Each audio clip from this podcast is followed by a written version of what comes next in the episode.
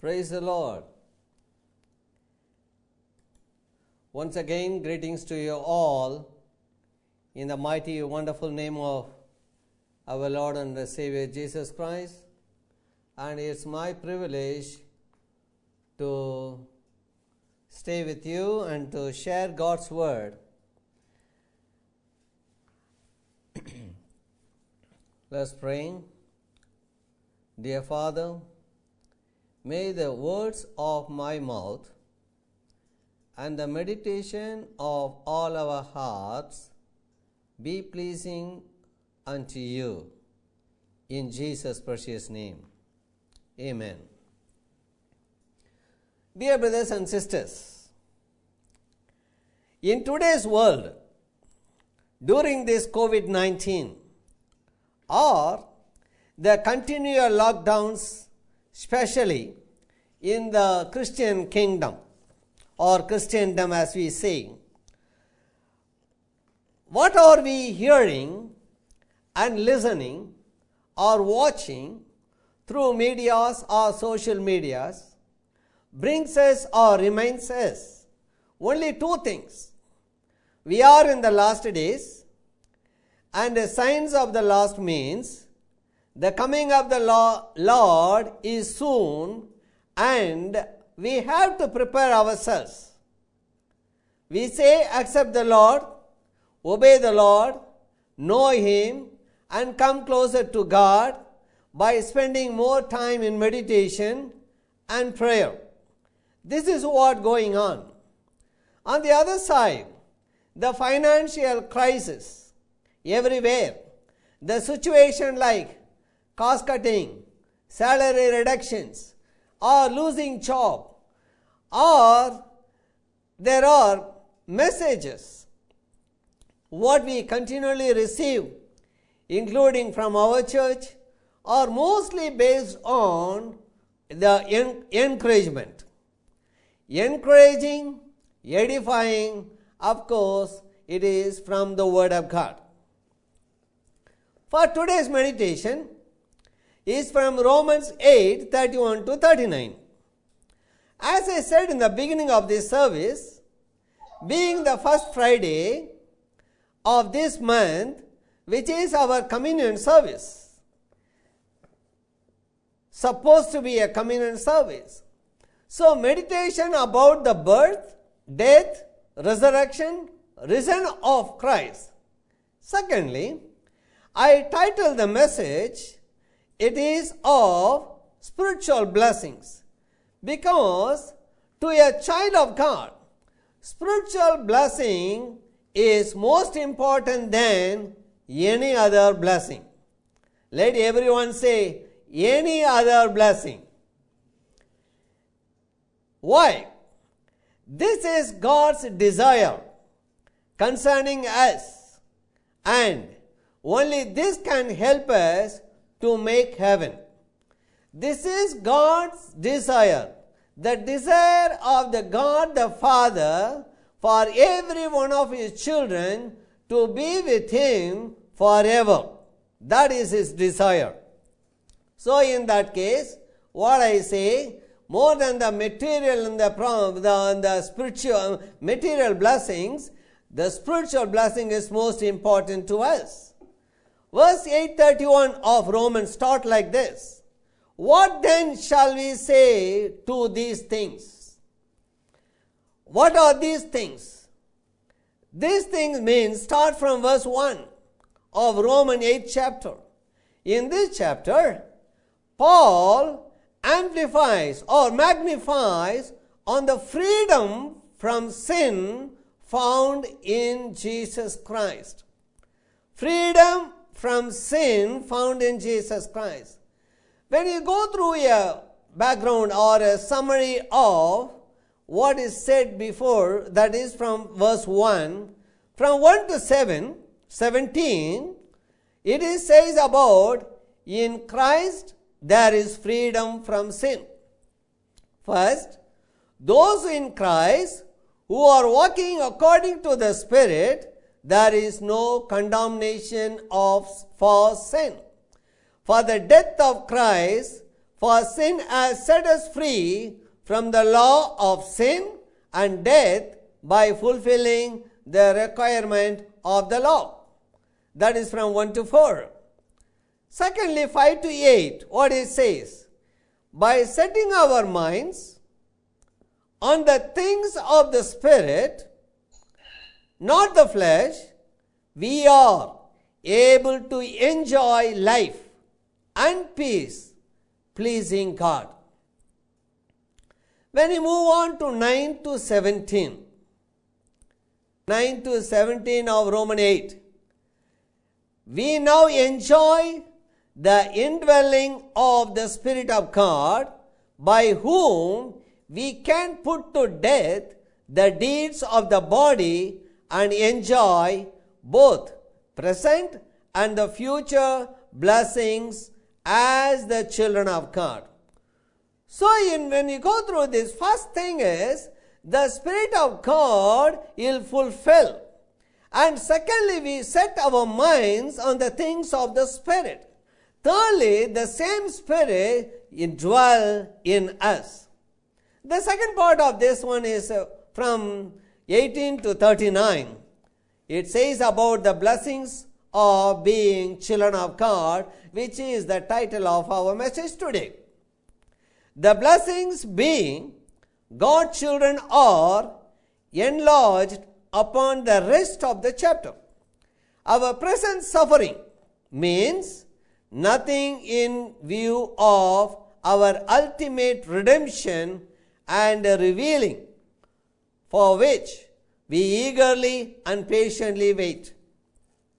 We have the privilege of the Holy Spirit and Jesus Christ interceding for us when we pray, which assures that all things will work together for good for those who call according to God's purposes.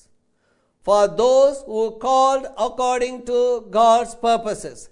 I believe we are all called according to God's purposes. That means all things, all things, whatever the things you are facing now, with you or within your family, all things will work together for good for those who call according to God's purposes. Finally, in this, what do we understand? As God chosen, we have the assurance that nothing can split us away from God's love, and that in all things we are more than conquerors through Him who loved us. So, this is the summary or introduction of Romans chapter 8 from 1 to 30 and 39. But now our portion is, meditation is from 31 to 39. Actually, I am choosing or using from ESV version, but I am not going to read the whole portion, but we will touch here and there from the same portion of the Bible today. So, according to Paul, then there is no place for discouragement. That is what he means. When he began verse 31, we know that. What then shall we say these things? Now, the Apostle Paul gloriously throws these five questions before us, and it will challenge anyone to object or oppose according to your spiritual condition. There are five questions here that we are going to meditate. So he challenges anybody and everybody in heaven, earth, or even hell to answer them and to deny truth which they contain. But there is no answer. Why? Here, for no one and nothing can harm the people of God, whom God has foreknown, predestined, called, justified, and glorified. Let me say it again. I believe, I believe we are the children of God. We are the children of God, people of God. So here it says, as the people of God, whom God has foreknown, I can say we are foreknown, we are predestined, we are called, and we are justified and glorified. This is what the Bible says. Now, let's think about what Paul had told us in Romans. Beloved, there is nothing that can touch our souls, nothing. Everything that happens in this world, whether good things or trials, will only make us more like Jesus. Can you say that? Can you believe that? What the Bible says is, the Bible says, everything that happens in this world, whether good things or trials, will only make us, as a child of God, to us, will make us more like Jesus. Nothing can take us from God's sovereign hands. We are forever belongs to Him, no matter what comes on our way. Amen? Amen? Let's God children say amen to that within you, even though I cannot hear. So within your heart, when you say you're agreeing to what God promised to you. Okay, let's move on from chapter 8, verse 31. Chapter 8, verse 31b. If God is for us, this is the first question of Paul putting before us. If God is for us, who can be against us? I am very glad Paul did not simply say, Who can be against us? I hope you understand. If we put like you, who can be against us, you may have many things to say. If you would have just said like that, rightly conclude where you are, maybe so many things you could have brought. You may mention about, about your job, about your about your family, about your relatives. So many things may say, you may say. But Paul is very clear in this. What it says, if God is for you, he begins with, if God is for you, who can be against us? So the world and its fallen system is against us. Whatever it is in your whatever in your mind. But according to him what we understand the world and its fallen system is against us. The devil is against us. But that is not what is says will separate us. That's what's his question. Paul begins with an all surrounding symbolic questions if God is for us, who is against us?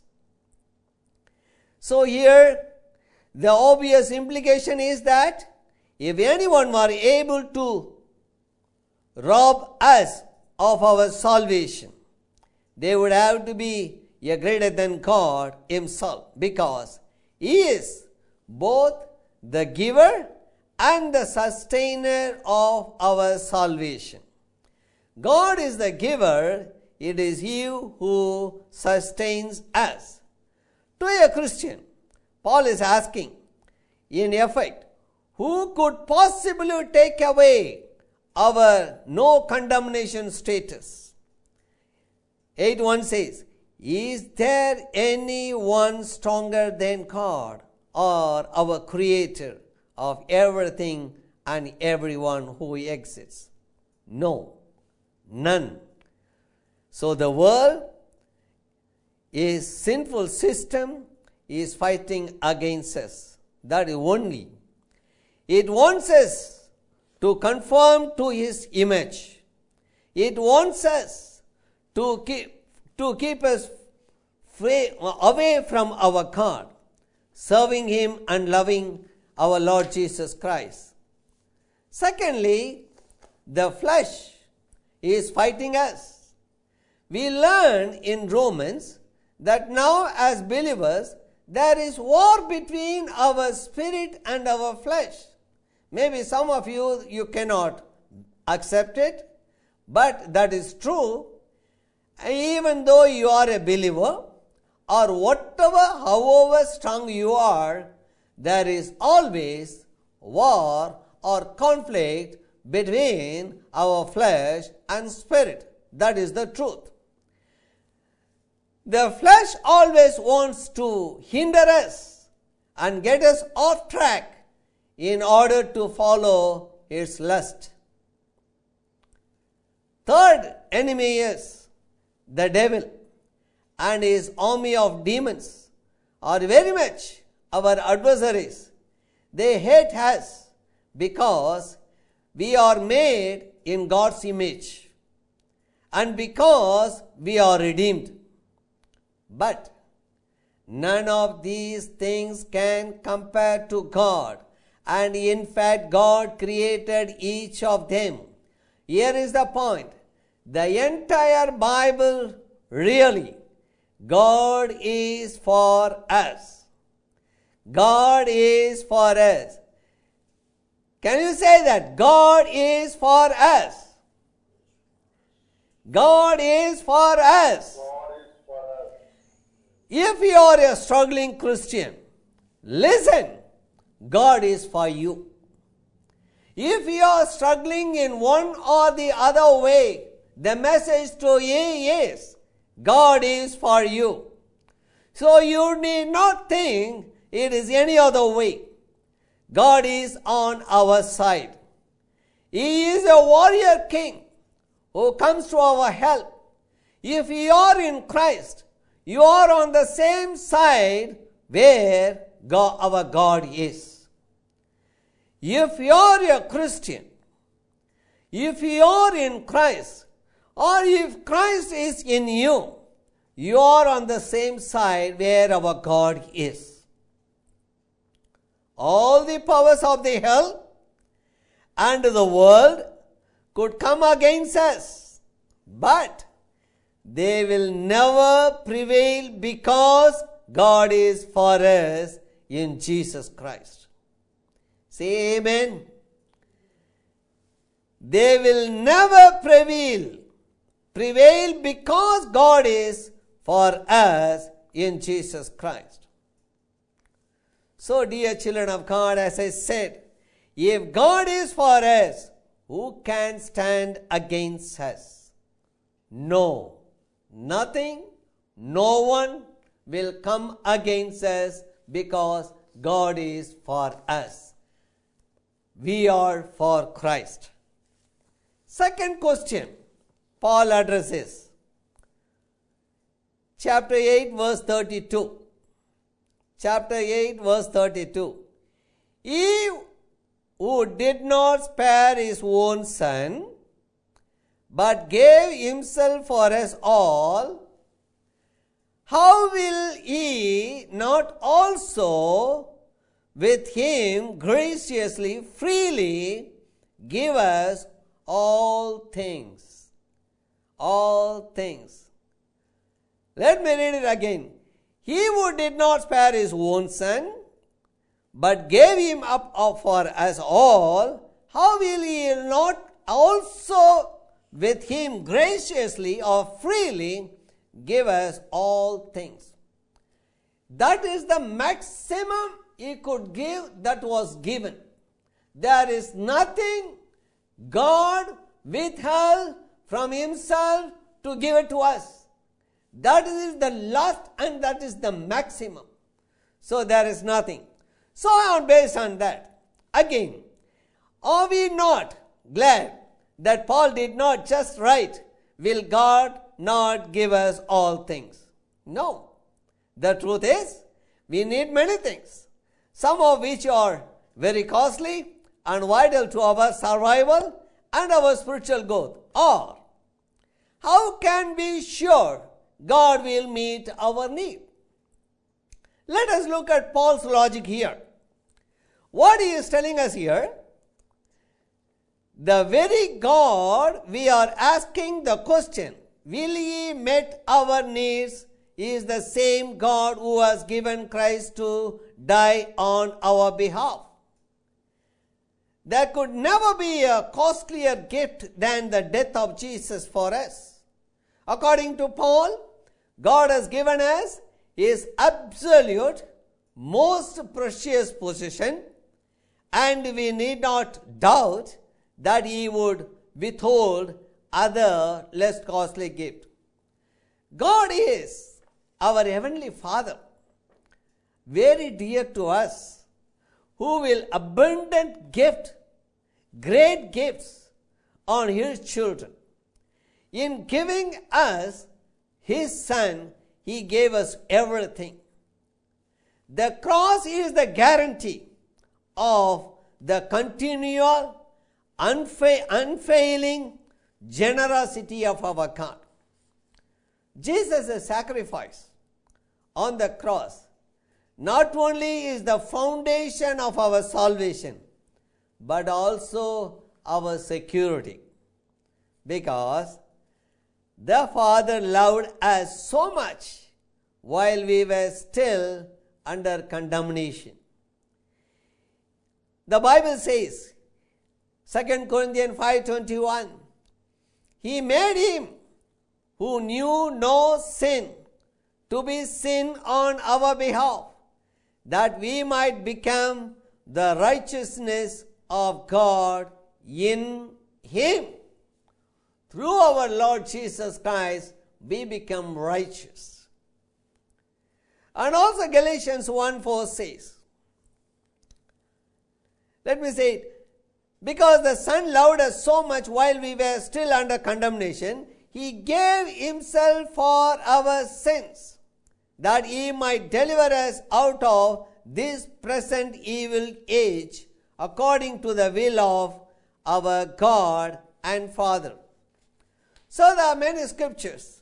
Even if you go through Ephesians chapter 1, verse 3 to 9, you know what is our position. What is our position? Mean, and uh, I do not know whether I can go through it. Ephesians chapter 1, 3 to 9. I leave it with you. I think you can go through it. That confirms that what are the spiritual and heavenly blessings what God has given to us as His children. The third question Paul put before us is verse 33. Romans chapter 8, verse 33. Who shall bring any charge against God's elect? It is God who justifies. Let me put this question Who shall bring any charge against God's elect? Are you God's elect? The previous scriptures confirms and assures you that you are chosen by God. It is, it is not everyone, you are chosen. You are the elect. Can you say you are the God's elect? If it is so, the question is, who shall bring any charge against you? Let us imagine that. There would be enemies trying to accuse us of some sin or even trying to convince God that we are guilty of some crime that would make our salvation unacceptable or invalid. If we are a child of God, somebody or something may say that you are so and so in the past and you are not supposed to be called as a children of God or do worthy for it. People may say, or anybody, anything may say. But here the answer is what he says. we are guilty of some crime. That's what they says.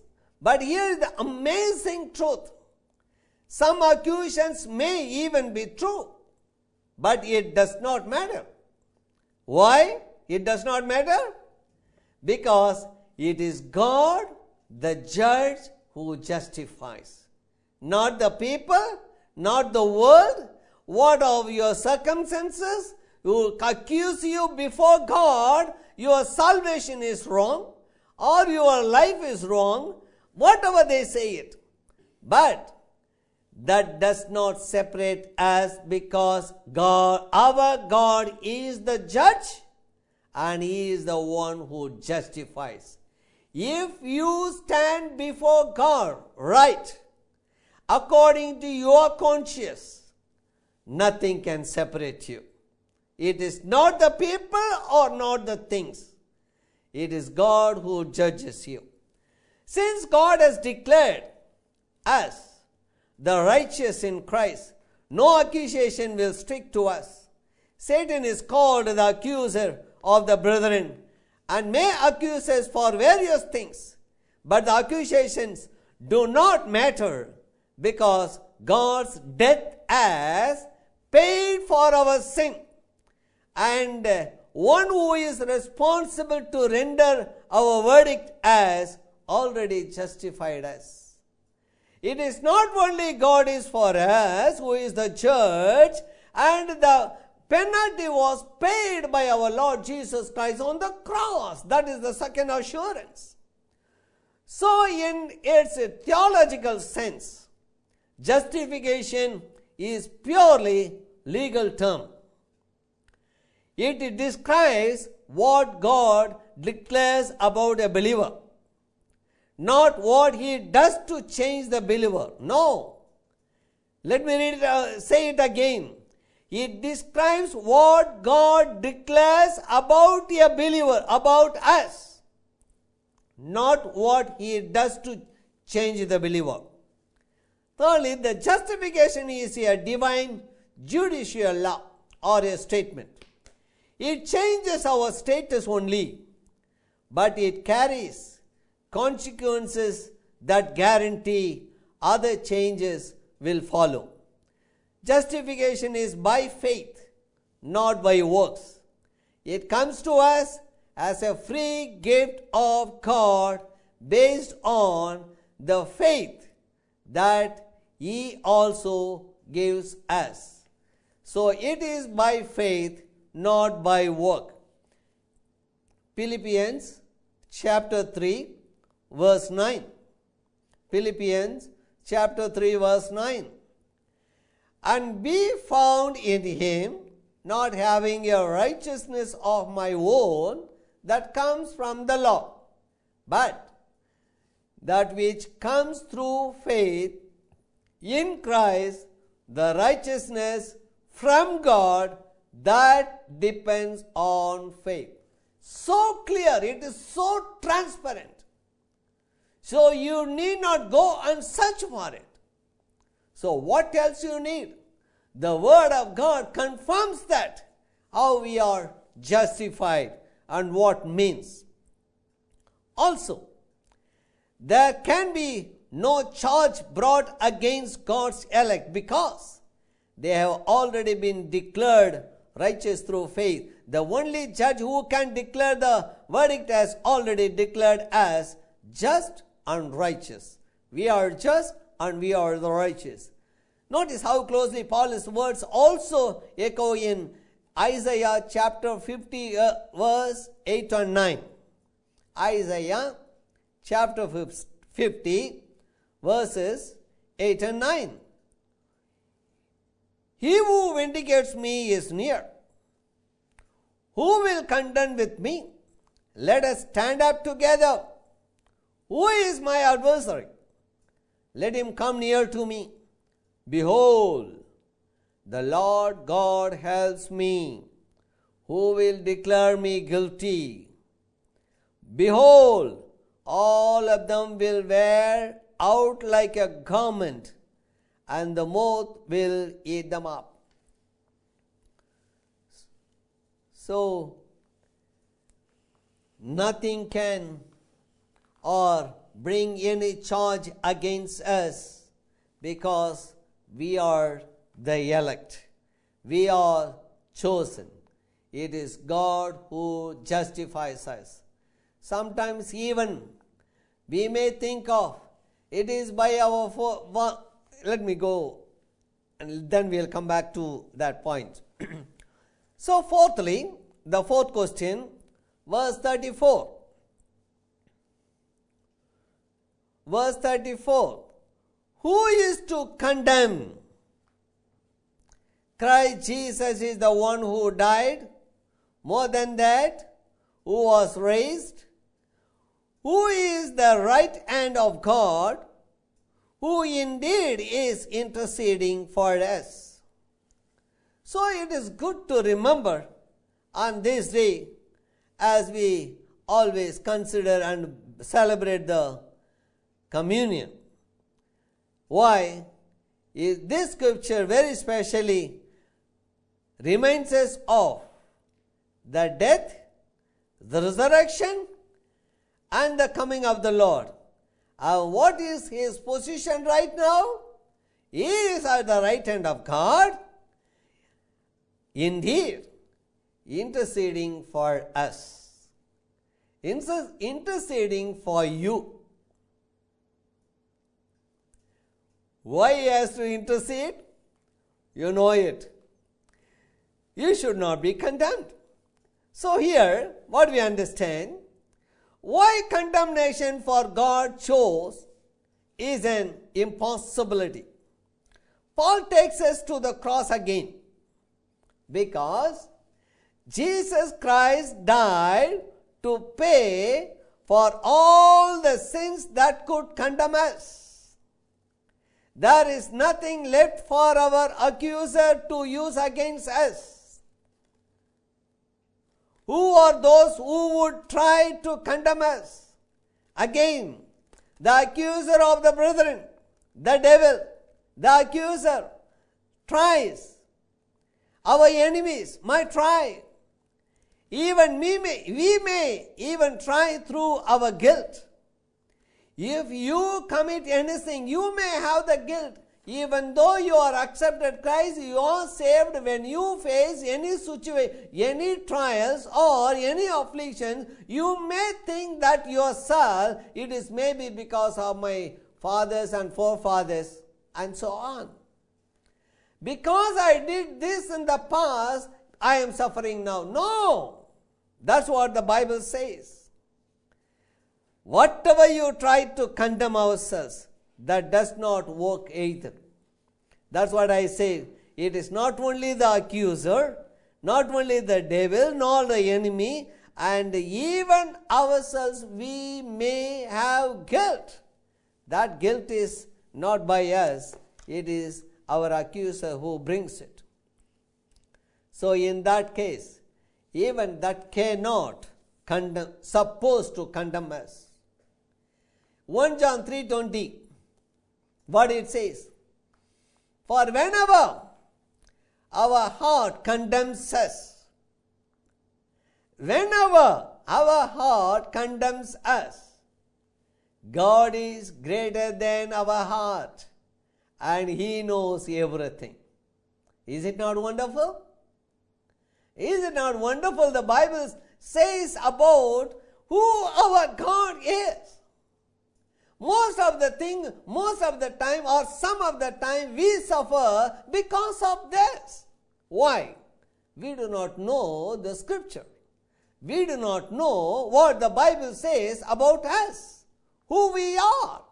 Unnecessarily, we ourselves accuse or we ourselves condemn. It is reasoning out because of that, because of this, and so on. But the Bible is very clear. whenever our heart condemns us, God is greater than our heart and He knows everything. If you believe, say amen to that louder. My beloved brothers and sisters, even if we desire to condemn ourselves, even that would not work. No one nor anything else the ability to condemn people of Christ because Christ died for us. So he takes us to the cross. Secondly, he proves that the death of Christ was eternally effectual for all God's people because to prove it, God raises Christ from the grave. God raised Christ from the grave. Paul takes us to the cross. Then he takes us to the empty tomb to prove that the full payment has been made for us. It is not only the cross. Again, the empty tomb testifies and acknowledges that and encourages us. We are not, even we should not condemn ourselves. Now, that is, that is, if that was not enough, thirdly, Paul takes us to the throne room of God, where Jesus Christ is currently interceding for us. His very presence at the Father's right hand is also a proof that his work is finished. The crucified, risen, and the interceding Jesus Christ is for us. Who is to condemn? These blessings are confidently to those who have Christ in their life.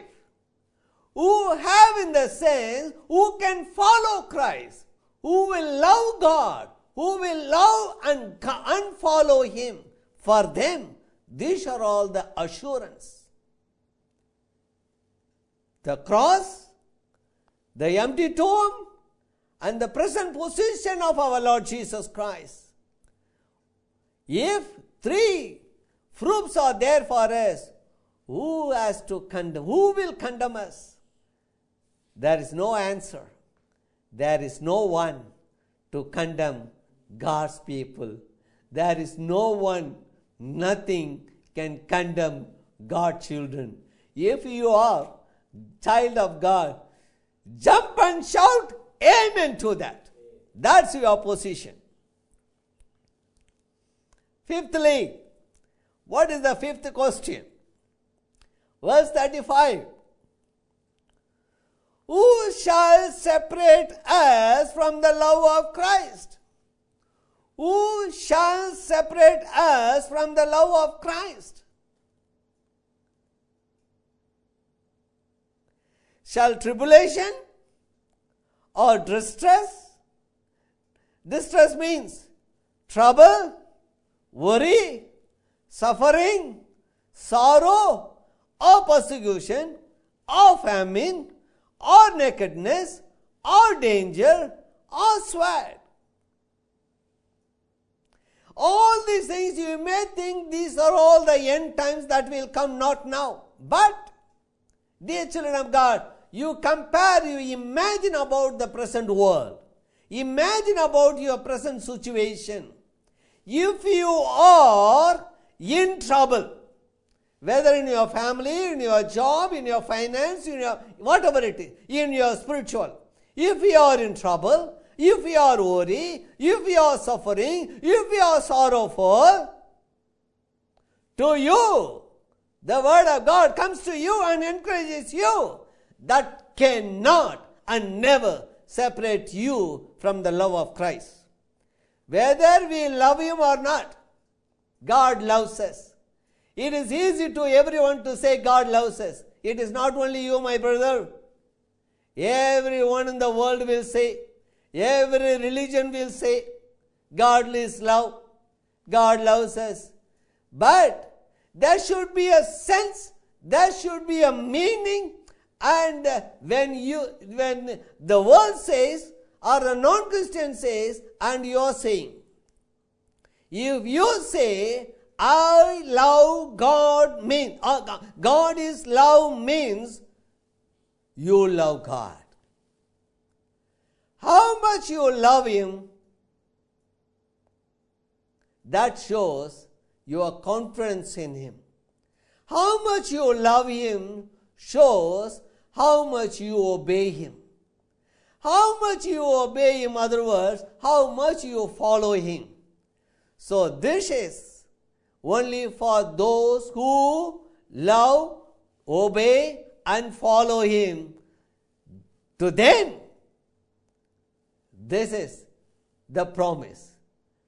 The love, nothing, no one can separate you. The trouble, worry, suffering, sorrow, persecution, famine, nakedness, danger, whatever it is. None of the things will separate you from the love of Christ. God loves you. As it is written, For your sake, we are being killed all the day long. We are regarded as sheep to be slaughtered. The Apostle Paul asks his fifth question Who shall separate us from the love of Christ? Can you say that no one can separate me from the love of Christ. Paul is asking this fifth question and then looking around and see if there is anything that can successfully separate us from God's love. He is so sure that he even goes through the exhaustive list. Shall tribulation, distress, danger, or even sword, afflictions, trials, we learn only cause of God's people to more like Jesus, and God's love is seen through these things. Dear brethren, famine could not do it. Lack of material goods, even destitute, poor, of very basic things would not have the power to separate us from God's love. Even danger can't do it. What is your situation? You may fall in any one of these. If you are suffering for even the basic day to day meal, no that should not, that will not separate you from the love of God. God loves you. That is his promise. Here, Paul's experience of most of these examples, and he concluded that even these very serious times of suffering, that when he had nothing else, he still had the love of God. Second Corinthians chapter 11 you can read verses 23 to 28. Second Corinthians chapter 11 verses 23 to 28.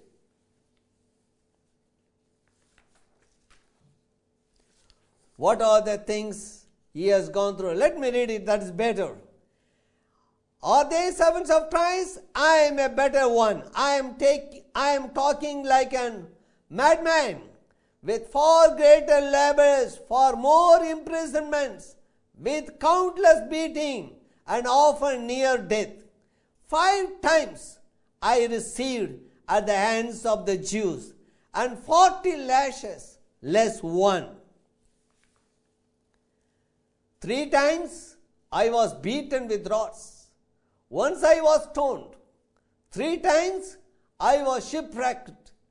Year, night and day I was adrift at sea, on frequent journeys, in danger from rivers, danger from robbers, danger from my own people, danger from Gentiles, danger in the city, danger in the wilderness, danger at sea, danger from false brothers. It goes on. In toil and hardship through many sleepless nights, in hunger and thirst, often without food, in cold and exposure. And apart from other things, there is the, the daily pressure on me of my anxiety for all the churches. What else? I assure you, I challenge you, all of us who is watching here, none of us has gone through any one of these things. I can I believe it. So even if you are going through any one of this, the lesson is these things will never separate us from the love of God. None of these things will separate us from the love of God. So, what is the Paul's conclusion? Verse 37 to 39. No, in all things we are more than conquerors through him who loved us. For I am sure that neither death nor life, nor angels, nor rulers, nor things present, nor things to come, nor powers, nor height or depth, nor anything else in all creation will be able to separate us from the love of God in Christ Jesus our Lord. What a great promise to us! What a great encouragement to us! And as an obligation to us, how do these truths make you better, fit to courageously follow our Lord Jesus Christ against all type of opposition or your trials if you say secondly are there ways in which you are living in fear of being separated from God's love?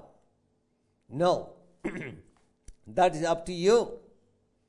As i am going to conclude God is for us.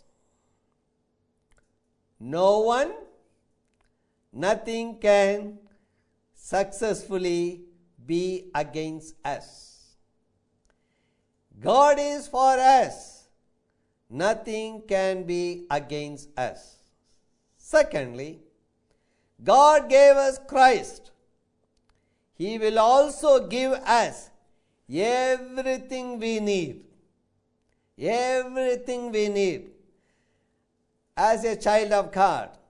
God gave His Son Jesus Christ to us. If He has given Him, He will also give you everything of your need. Thirdly, God justifies us.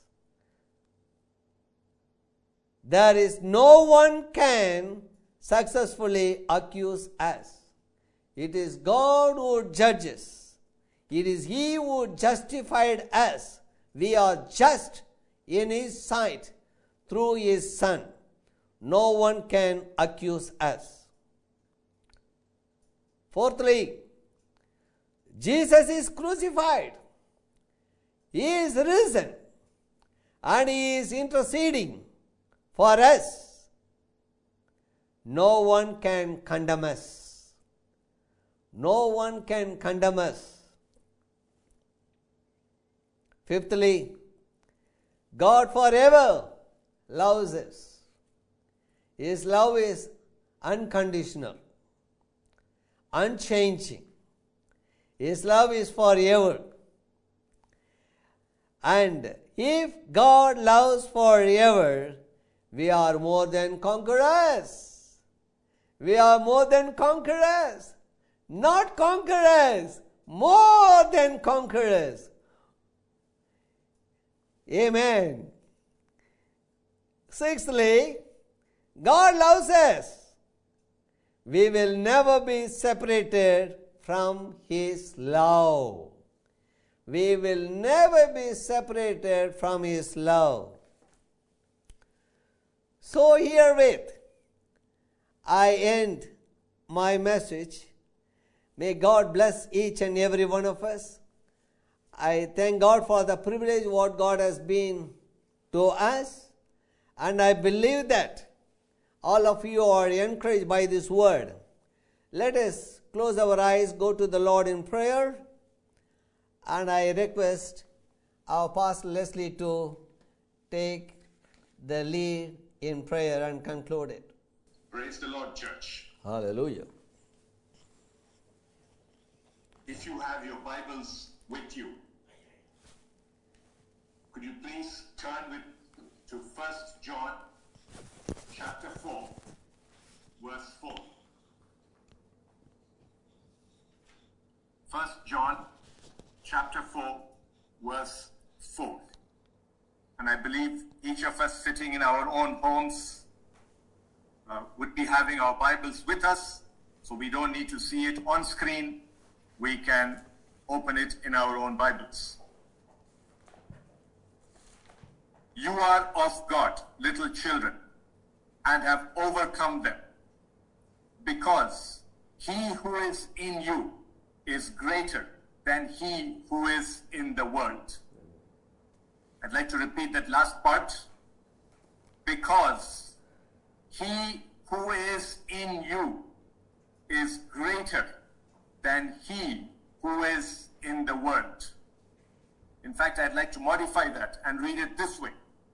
Because he who is in me is greater than he who is in the world. Amen. Church, take a moment to reflect on the five questions we heard today.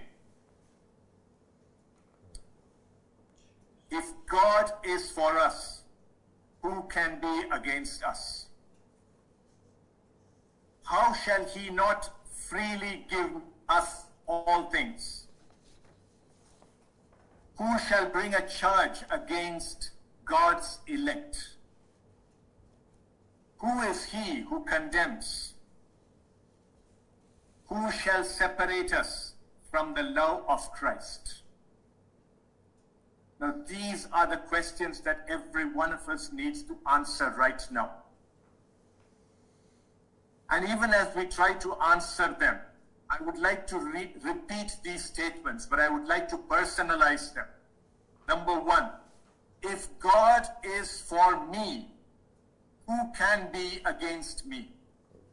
Number two, how shall he not freely give me all things?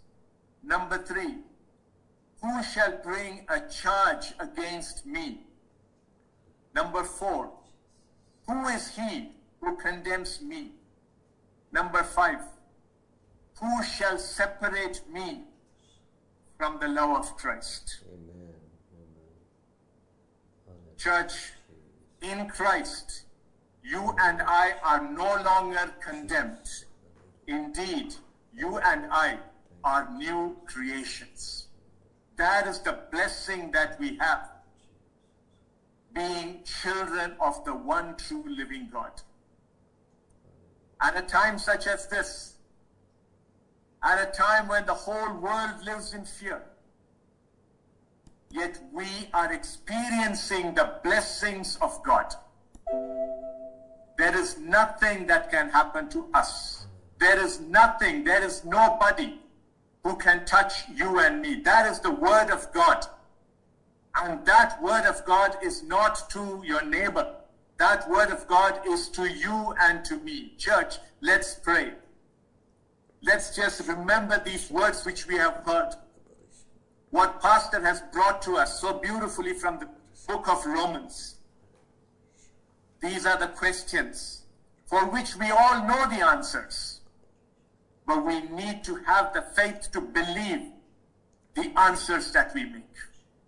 Because he who is in me is greater than he who is in the world. Church, let's take a moment to thank God for the words which we have heard.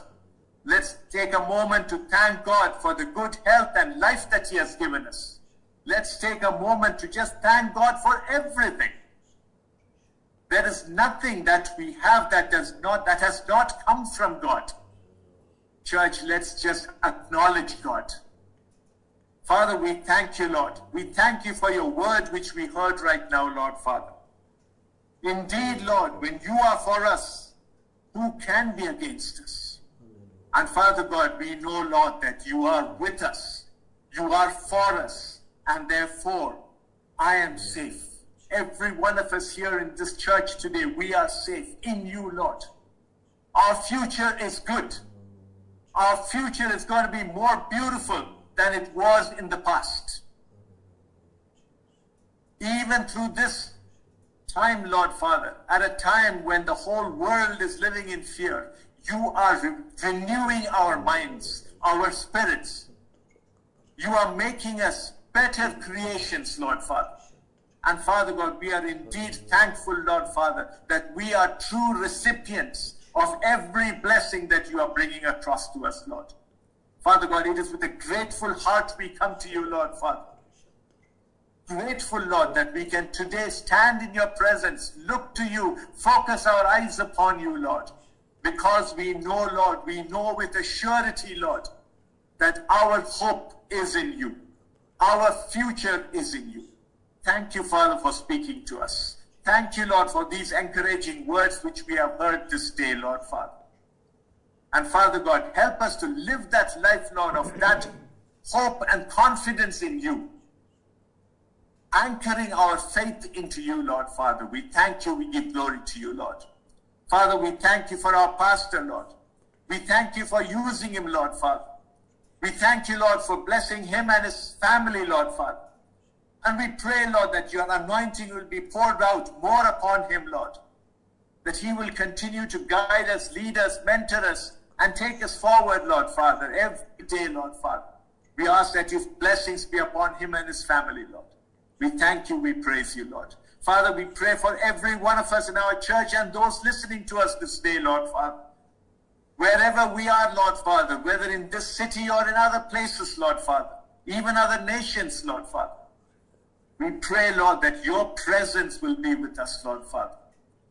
That even as we choose to focus our eyes upon you, Lord Father, even as we choose to put our faith and our trust in you, and even as we look forward to a better tomorrow, Lord Father, Father God, build us up to be ready for that better tomorrow, Lord Father. We thank you, we praise you, Lord. We give all glory to you, Lord. Thank you, Father, for this time, Lord. In Jesus' most precious and holy name we pray. Amen. Amen. Church, let's share the grace. May the grace May the grace of our Lord Jesus Christ and the fellowship of the Holy Spirit The Holy Spirit be with us now and forever. Amen.